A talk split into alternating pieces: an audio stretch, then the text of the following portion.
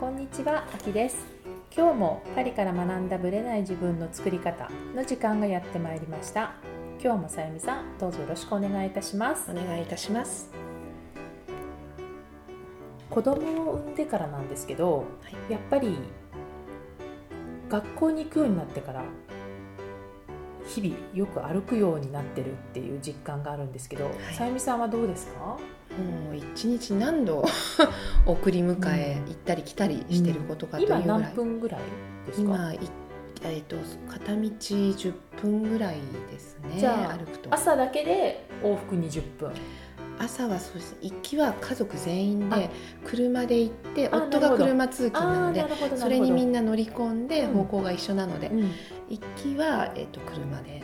で学校の前で降ろしてもらって、うん。でそれで私は歩いてくる帰ああなるほど。でじゃあ帰りは、はい、まあ、帰りはお迎えうん。お迎えの時は基本的に私が歩いて迎えに行って連れて帰るんですけど、うん。子供が何しろ3人いるので3人とも帰る時間が同じではないんですよ。うんうん。あのアクティビティがある場合あはー1人が例えば5時15分とか4時ああそう1人が5時15分1人が6時半っていう時もあって、うん。そうなると夕方もう3回ー送り迎えが。そうです。4時前と5時15分と6時半と3回行ったり来たりっていうのをするので朝と夕方3回。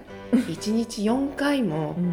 学校と家を行ったり来たりあれ全部その学校なんだその場所もアクティビティの場所アクティビティは幸いなことにね、うん学校でうんやってくれてるのでいいんですけれどもそれがまた違うところだとまたさらに歩いて、うん。そうですよね。ねどこかに行かないと。結。構そう考えると、はい。1週間の中で見ると歩いてますよね。そうですね。すごい皆さんとにかく歩いてると思います、うん。はい。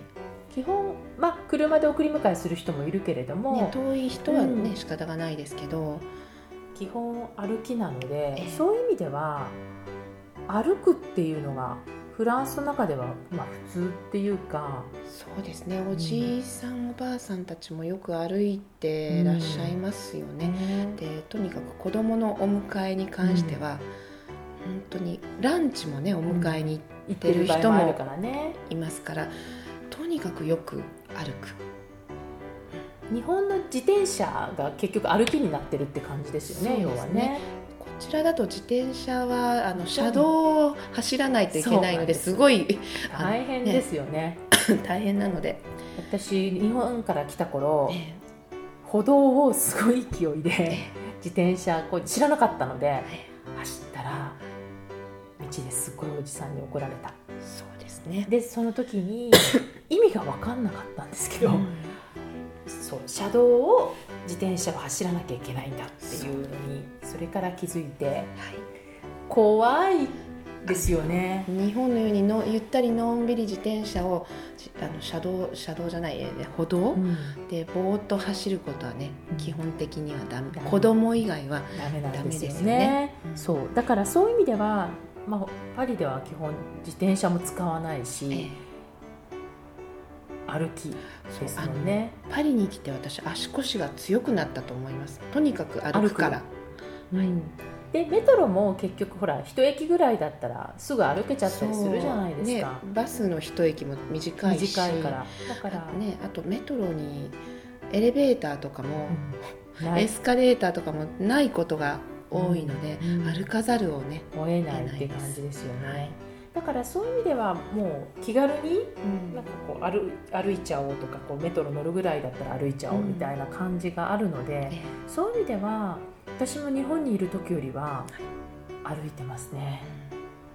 健康になった感じします、します、ううん。ん、健康になったっていうかとにかく歩いてるしあと鍛えられてるのはやっぱり石畳が多いので、やっぱりちゃんと軸をもうしっかり持ってないと、うん。足とかひねるじゃないですか。そうそう。あの私あと思ったんですけど、日本にいた時よりやっぱりたくさん歩くようになったからかもしれないんですけど、足が細くなりました。おー。筋肉がついて、うん、足が引きなんていうんだろう引き締まってきた。あそうなんですね。絶対それはね大きく変わりましたねそのこのパリでの歩いている生活が影響してるって歩きすぎみたい。な ある歩きすぎ。夕方だけで3往復してたらね。でもそのおかげでうん。足が引き締まったというか、うん。お尻とかもこうブヨブヨしてたうん感じがあったんですけどなくなってきた。ちょっと、うん、締まってきた感じがしますね。じゃあいい健康法ですね。確かに。本当にあの一番いいんじゃないでしょうか、うん。手軽だし、そうですね、うん。こっちの人って本当にちょっと散歩に出かけるとか結構普通にするしますよね。お散歩よくしますよね。うん、してますね。犬の散歩もそうだし、犬がいるからっていうのもあるかもね。犬飼ってる人とっても多いですもんね、本当に多いですよね、お散歩組は本当に多いかな、うん、じゃあこれからも歩き続けて、うん。より健康に下半身をね鍛えるのがとても大事ですじゃあちゃんと私も歩きますはい。はい、それでは本編スタートです。はい。本編は今回はさゆみさんとフリートークでお話ししたいと思うんですがはい。今回は今の流れっていうかオープニングの流れも引き続きでこのフランスの女性っていうところをテーマに、はいまあ、特に今回はちょっと恋愛観っていうところをうん。テーマでお話ししたいなとはい。思います。はい。日本で、まあ、今年入ってから、まあ、いろんなこの不倫っていう話とかえいろいろ出てきてて、ええ。でその不倫に対する報道、まあ、私もそんな細かく追ってるわけではないんですが、うん。まあ、話を聞くたびにう、ん。ん？って思うことがあってえ。多分こういう話はフランスでは話題にもなんないんだろうなみたいな。おそらくねあんまり聞かないですよ誰々が不倫したとかニュースにもならないようなですよね。うんでなったからといってこう、まあ、ワイドショーっていうのもないっていうのもあるんだけれども、その週刊誌で出てきたとしてもそれが問題になることってまずないじゃないですか。ないですね、不思議なんですよねこの感覚って。フランスは大統領が普通に、歴代大統領ね。一人だけではなくうん。本当に歴代皆さん、ね、いろいろあって、はい。でそこに対して国民は何を感じてるかというと、そこが面白いなと思うんだけれども、うん。そのちゃんと政治のその国の仕事をやってくれれば、うん。プライベートはまあ多めに見るよみたいな。そうですね。すごく寛容です寛よね。容なんですよね。どっちにしても大統領になってしまったら5年間、うん。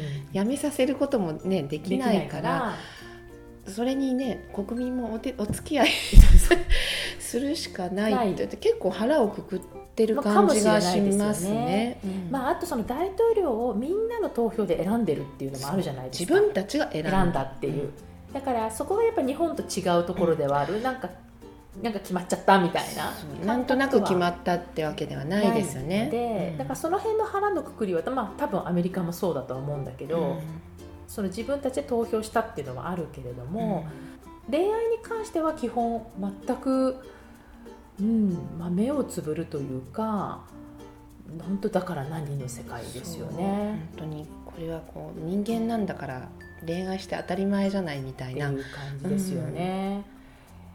不倫とかってまあなんかあの不倫っていうその話が表に出てくることはないけど、うん。さゆみさんの周りで何かこう実例とかあります？私ね最近びっくりしたことがありまして、あの私の長女うん。9歳の長女うん。なんですけども彼女のすごく仲良しのお友達はい。のママがすでに3人の子持ちなんですよ。うん。だけど彼女最近離婚をしまして、新たうん。に彼女よりもずっと若いボーイフレンドをうん。見つけて、うん。なんとその人との間に赤ちゃんが生まれてました。いつの間にか。そうです。でもね彼女もう40代中盤ですよ。うん。そうだよね。でも赤ちゃん産んじゃそれも若い男性との間に。でその男性とは今ラブラブです。そのじゃあ離婚する前から付き合ってた感じではない？のその辺その辺はさっぱり全然あの何もこう外側に出さないというか、ん出してたのかもしれないですけど、うん。なんかあまりにもナチュラルで、うん。何にも気づかなかったですね。なるほどね、で旦那様もお子さんたちのお迎えに、うん。があの以前元の旦那様ね、もうお迎えに来てるし旦那様ともなんか 別に悪い関係ではなさそああなるほどね。うですね。たくましいよね。なんかすすごいなと思って。3人の子育てだけでも私はぐったりだと思うんですが、うん。ねあのー新たにボーイフレンドを見つけて赤ちゃんも産んでしまう、うん。それも40代後う半、ん。ですごいバイタリティだなと思いました、やっぱその人との子供が欲しかったのかな？いやできちゃったんです。あできちゃったんだ。あそうなんだ。言ってましたけどもでもできちゃったにしても40代45ですよ。うんうんうんですごいなと思ってそのこうバイタリティ生命力、うん。生命力。女性としての生命力、うんでまた男性を引きつけるこう生命力というか、そうですね。若い男性っていうことだからね、そのわ若々しさというか、うん。それはねすごく見習いたいなと思いました。やっぱ彼女も、まあ、だからどこでそういう人と出会ったかにもね3人の子育てをしながら。そうなんですよ。でもね彼女の話を聞くと、えっと、日焼けサロンとか行ってたりとか、うんうん。すごく自分を磨いてはいました、そうなえんだ、エステに行ったり、うん。日焼けサロンに行ったり。日焼けサロン行くんだね。そうこっちあのフランスはご存知のように日照量がねそうとっても少ないので、本当に曇りで暗い日が多いので、うん。彼女曰く日焼けしてないと私は貧相に見える。と言って時々言ってましたよ。そうなんだ、やっぱり魅力的にいつでもありたいっていう気持ちが強いってことなんですかね、それはすごくあると思いますね。うん。で常にこうツヤツヤしてましたよ彼女。うん。でそれがこう新しい彼ができたからツヤツヤしてるんではないくつもで基本的にはいその前からツヤツヤしてるから結果的に若いうん。ボーイフレンドもできた、そうもしかしてあのこう旦那様よより魅力的と思ったのかもしれないし、もしかしてお互い何かこうね、理由があったのかもしれないそのあたりは個人的なことなのでねまわからないんですけれどもでもそんな若い男性にも惚れられるような、うん。こう何か大人の魅力があるってことですよね、外側だけではなく確かに中身もとっても温かくて、素敵な人なんですよ。だからそういうところをね見抜かれて、ね。そうなんだ、ね、見初められて、だからこっちにいて思うのはやっぱり年齢関係ないというか生涯生涯女？そう現役み現たいな。役ですよ、うん。すごいですよね。だから本当60代でもう70代でも恋愛普通にするし、うん。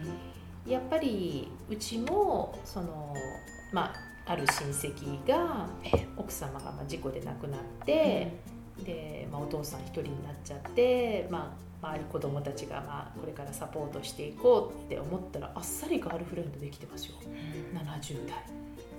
私も知り合いの方実はそういえば70代後半ですけどガールフレンドができたって言ってそのおじいちゃま今その新しいガールフレンドと一緒に暮らし始めました。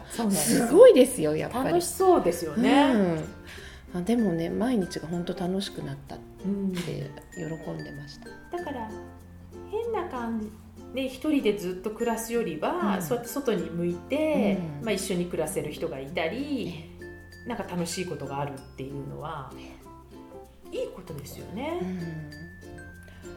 やっぱり生涯現役でいた方がうん。お仕事もねそうだしそうですけどあの女として男として楽しめた方がいいと思うんですよ。もったいないです、もったいないですよね、だって60代だってあと、まあ、少なくとも20年ぐらいはあるわけじゃないですか。こっから枯れてくっていう話になってくるともったいないですよね。20年もですよ、20年あるからね。ね。だから40代なんてまだ本当折り返し地点じゃないですか、うん。今のね寿命を考えたら、ね。だったらもっと楽しまないとねもったいないなって気がしますよね。そうだからあの年齢を実年齢みたいなところを忘れちゃってる方がうん。いいのかもしれないですね、もっと楽しめるのかも。そうですね。実年齢がなんかその人にこうブレーキをかけたり、うん。この年なのにみたいな。よく言うじゃないですか、うん。えもうこの年で私おばさんだからと、うん。なんで自分からおばさんって言うの？うんとかって私は時々感じるんですよね。ね。確かに。いや私20代の時に25ぐらいでうん。おばさんだからっていう話を誰かがしててええ。25でみたいな感じで思った記憶があるからやっぱそのぐらいからもうなんか老いを意識してるとかうんいらっしゃるんですよねやっぱり。25はまだお嬢さんでしょお嬢さんでしょ、ねえ。みたいな。うそう。だからやっぱりこっちに来ると20代とかっていうのはまだこう若いっていうイコーうん。ルちょっとまだ青いみたいな、うん。そうですね。そういう感覚だから、なんか老いっていうのとはちょっと違う感覚なんですよね。あのすごく思うんですけれどもよくお洋服のねうん。ブティックとかに行くと、老い。も若きも例えばうん。あのザラさんとかね、うんうんうんザラに行った場合に、うん。本当に80代のおばあちゃまかあらじゅティーンエイジャーまでもう年代関係なく皆さうんん来てますよね。確かに、私の義理の母もザラ着てますよ。っていうか確かに、うん。雑誌とかもそうなんですけど、うん。日本でこうなぜあんなにこう年代あ区切りでうん、分けるのか分けてるのかってすごく不思議に思うところがあるんですけど、うんこっちフランスではそういう雑誌はないんですね。確かに。エルとかボーグとか、うんうんうん。ああいったファッション雑誌でも、全ての年代の方が見てますよね。う、ん、確かに、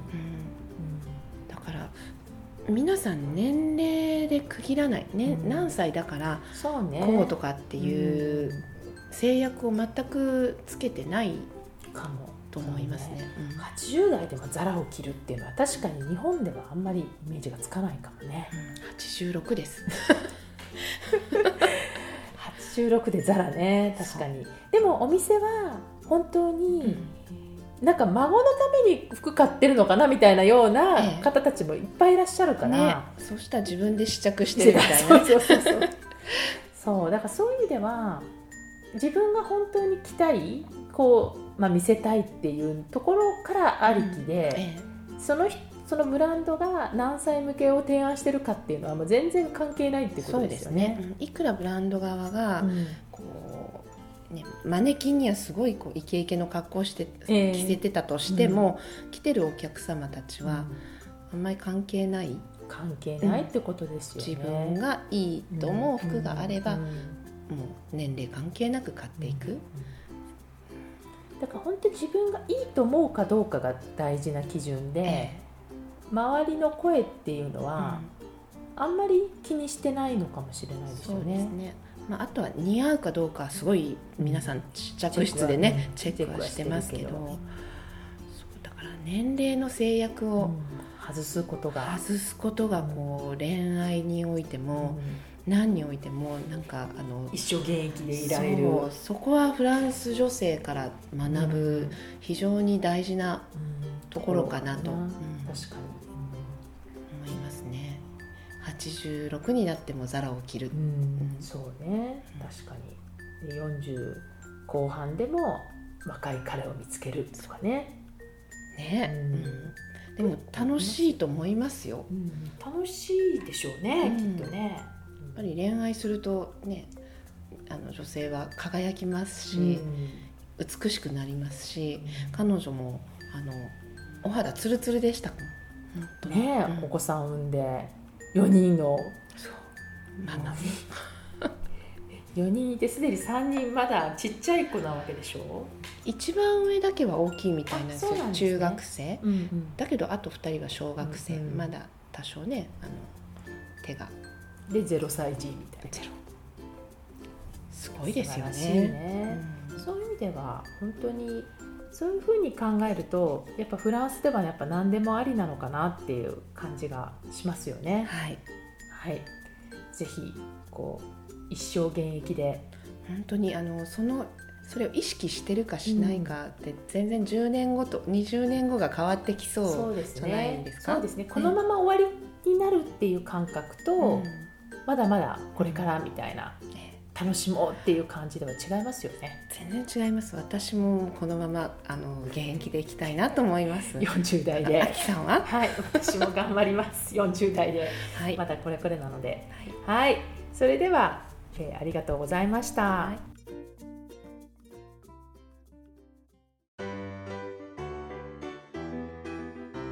この番組は毎週金曜日をめどにお届けしています確実にお届けするための方法として iTunes や Podcast のアプリの購読ボタンを押していただければ自動的に配信されますのでぜひ購読のボタンを押してください。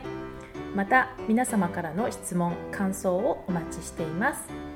パリプロジェクトで検索していただきそちらのお問い合わせからポッドキャストを選んでいただき質問や感想を送ってください。どしどしご応募お待ちしています。また来週のパリから学んだブレない自分の作り方をどうぞお楽しみに。さゆみさんありがとうございました。ありがとうございました。秋でした